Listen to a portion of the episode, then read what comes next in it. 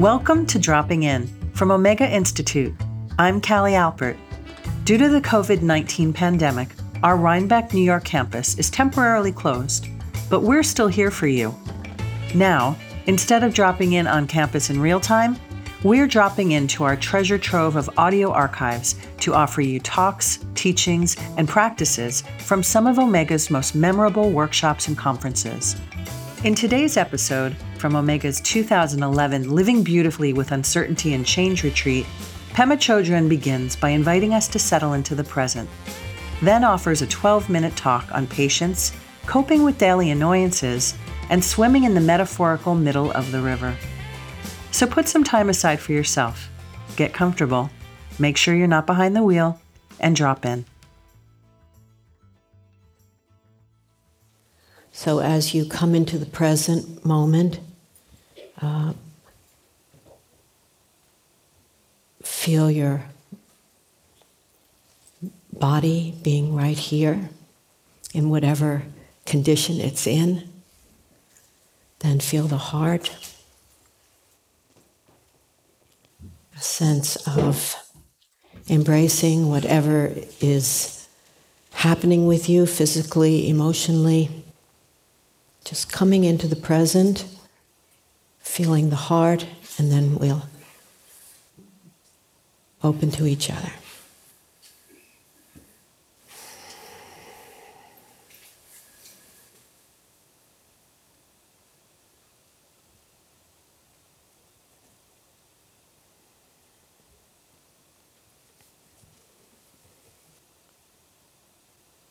So, our subject this morning is patience. Uh, to uh, recollect, get in touch with the feeling of impatience or irritation, uh, anything that, uh, any feeling of provoked. Uh, the point of this uh, recollection is not to re traumatize yourself, but simply to touch in with a everyday kind of um, hook, everyday kind of uh, impatience, irritation, miffed, irked, fed up, disappointed. It's interesting how often the, the actually very tender feeling of disappointment hardens into anger.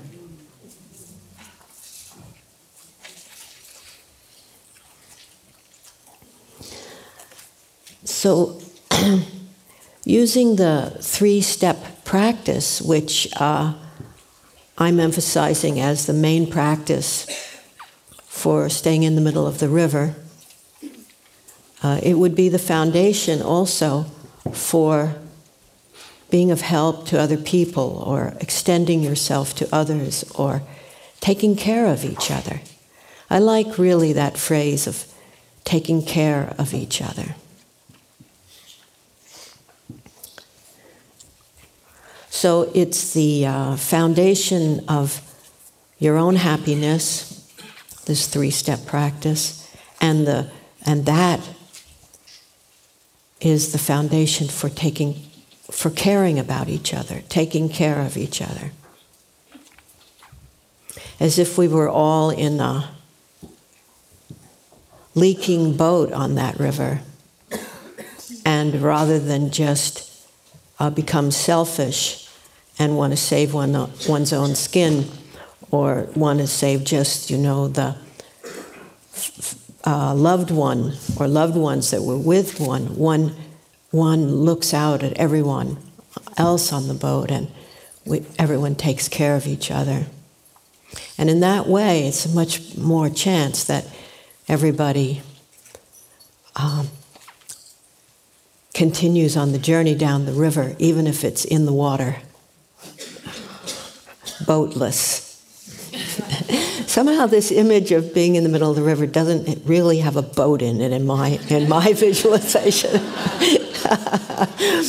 hey, one way to get down the river safely, one way to stay in the middle is to have a big steam, you know, luxury liner. uh, the like cruise ship, you know. You're just doing fine in the middle of the river with, you know, all the swimming pools and food. uh,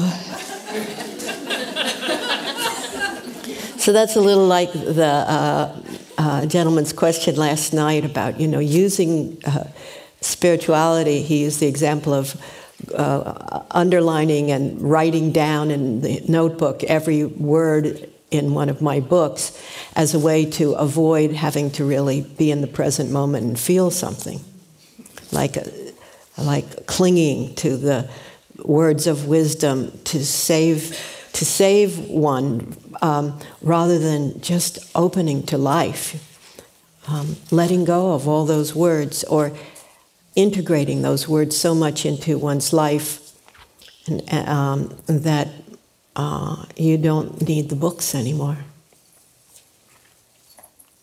In fact, there's a famous story about uh, Marpa, the translator, a Tibetan man. Oh, I don't know what century it was, but like the uh, 11th century, 12th century, or something in Tibet. Um, I'm, I'm actually not remembering clearly exactly what his dates were. But he, he at the, in his 50s, he walked from Tibet to India in order to get teachings. And everyone in his family wanted to go along with him and, uh, or send someone to help him, and he refused any help and just set out alone. So he's always presented as a really tough guy, you know, independent. And um, so, what he did in India, uh, meeting his teacher, was that he collected texts, Sanskrit texts, with all the words in them. So, this would be like, you know, collecting all the Dharma, all the spiritual books, and just, you know, you have them all. And he was going to bring them back to Tibet with him and translate them all into Tibetan. He could read them he read Sanskrit, but was going to translate them into Tibetan so all the Tibetan people could also read them.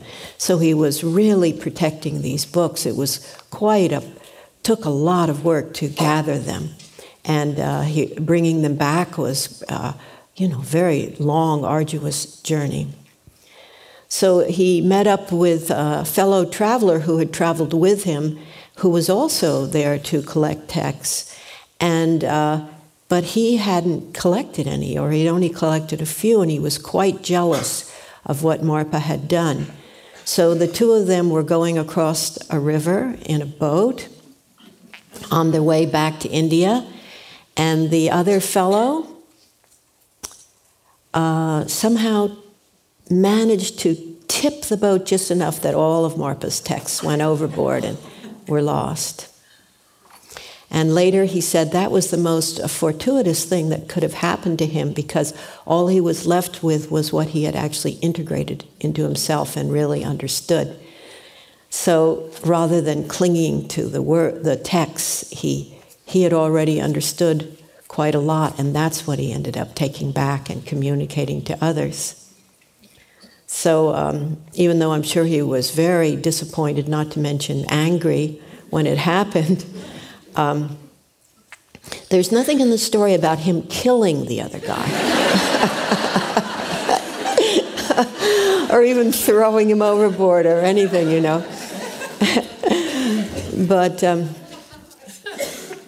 so uh, uh, it's an interesting image like what is clinging to the shore and what is being in the middle. And I think at a personal level, that's, that's what uh, the question that I want to leave you all with, and we'll explore it. We're exploring it during this short retreat. But if you took this question home with you and actually asked yourself at any given time whether you were clinging to the shore or uh, in the middle, staying in the middle of the river, you, you won't always know, but I think you get more and more. My experience is that you get more, it becomes more and more inescapable to yourself when you're hooked, when you're clinging, when you're uh, of, uh, acting out of fear and survival instincts, and when you're letting go and opening to the situation just as it is.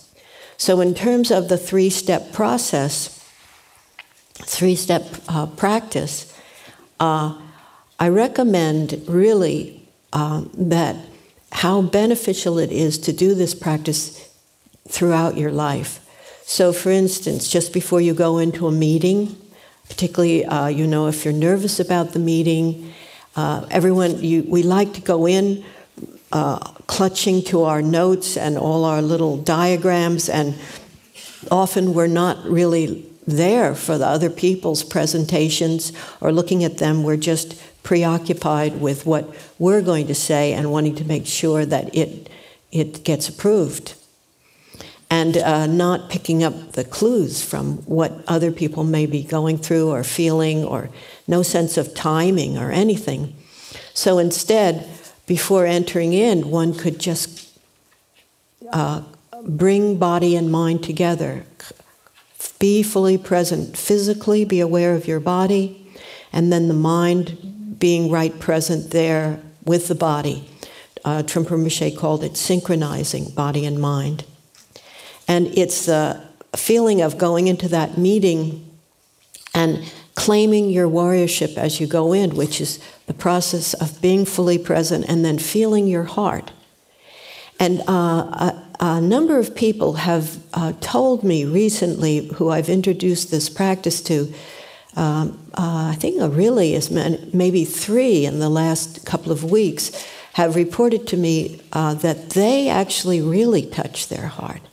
When they feel themselves getting uh, uh, uh, being f- fearful, groundless, provoked, anything like that, they come in, into the present. They uh, are fully aware and mindful of their body and their state of mind, their the energetic quality, uh, their emotions and thoughts, what where they are, and then f- actually touching their heart uh, enables them to step into the next moment uh, with a clean slate, without an agenda, not knowing what's going to happen. They've prepared well, perhaps, for this meeting, they're very prepared, and then they just step into the next moment. And uh, the kind of, um, and I know people who this is how they start their day. They actually lie in bed and they uh, when they wake up, and um, even if they have very little time, they check in with the body and mind, and then they touch their heart, and then open their eyes and leap out of bed and go into their lives with their cape flying behind them. and a big S on their chest. So you can do it.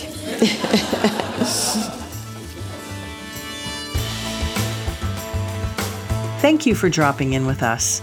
If you enjoyed today's episode, please check out our many online learning opportunities featuring more of your favorite teachers and thought leaders. Visit the Learn Online section on eomega.org for more information. Dropping in is made possible in part by the support of Omega members Help Omega remain a source of hope and healing and receive special content, invitations, and discounts designed to support Omega's engaged community of members. Visit eomega.org slash membership today.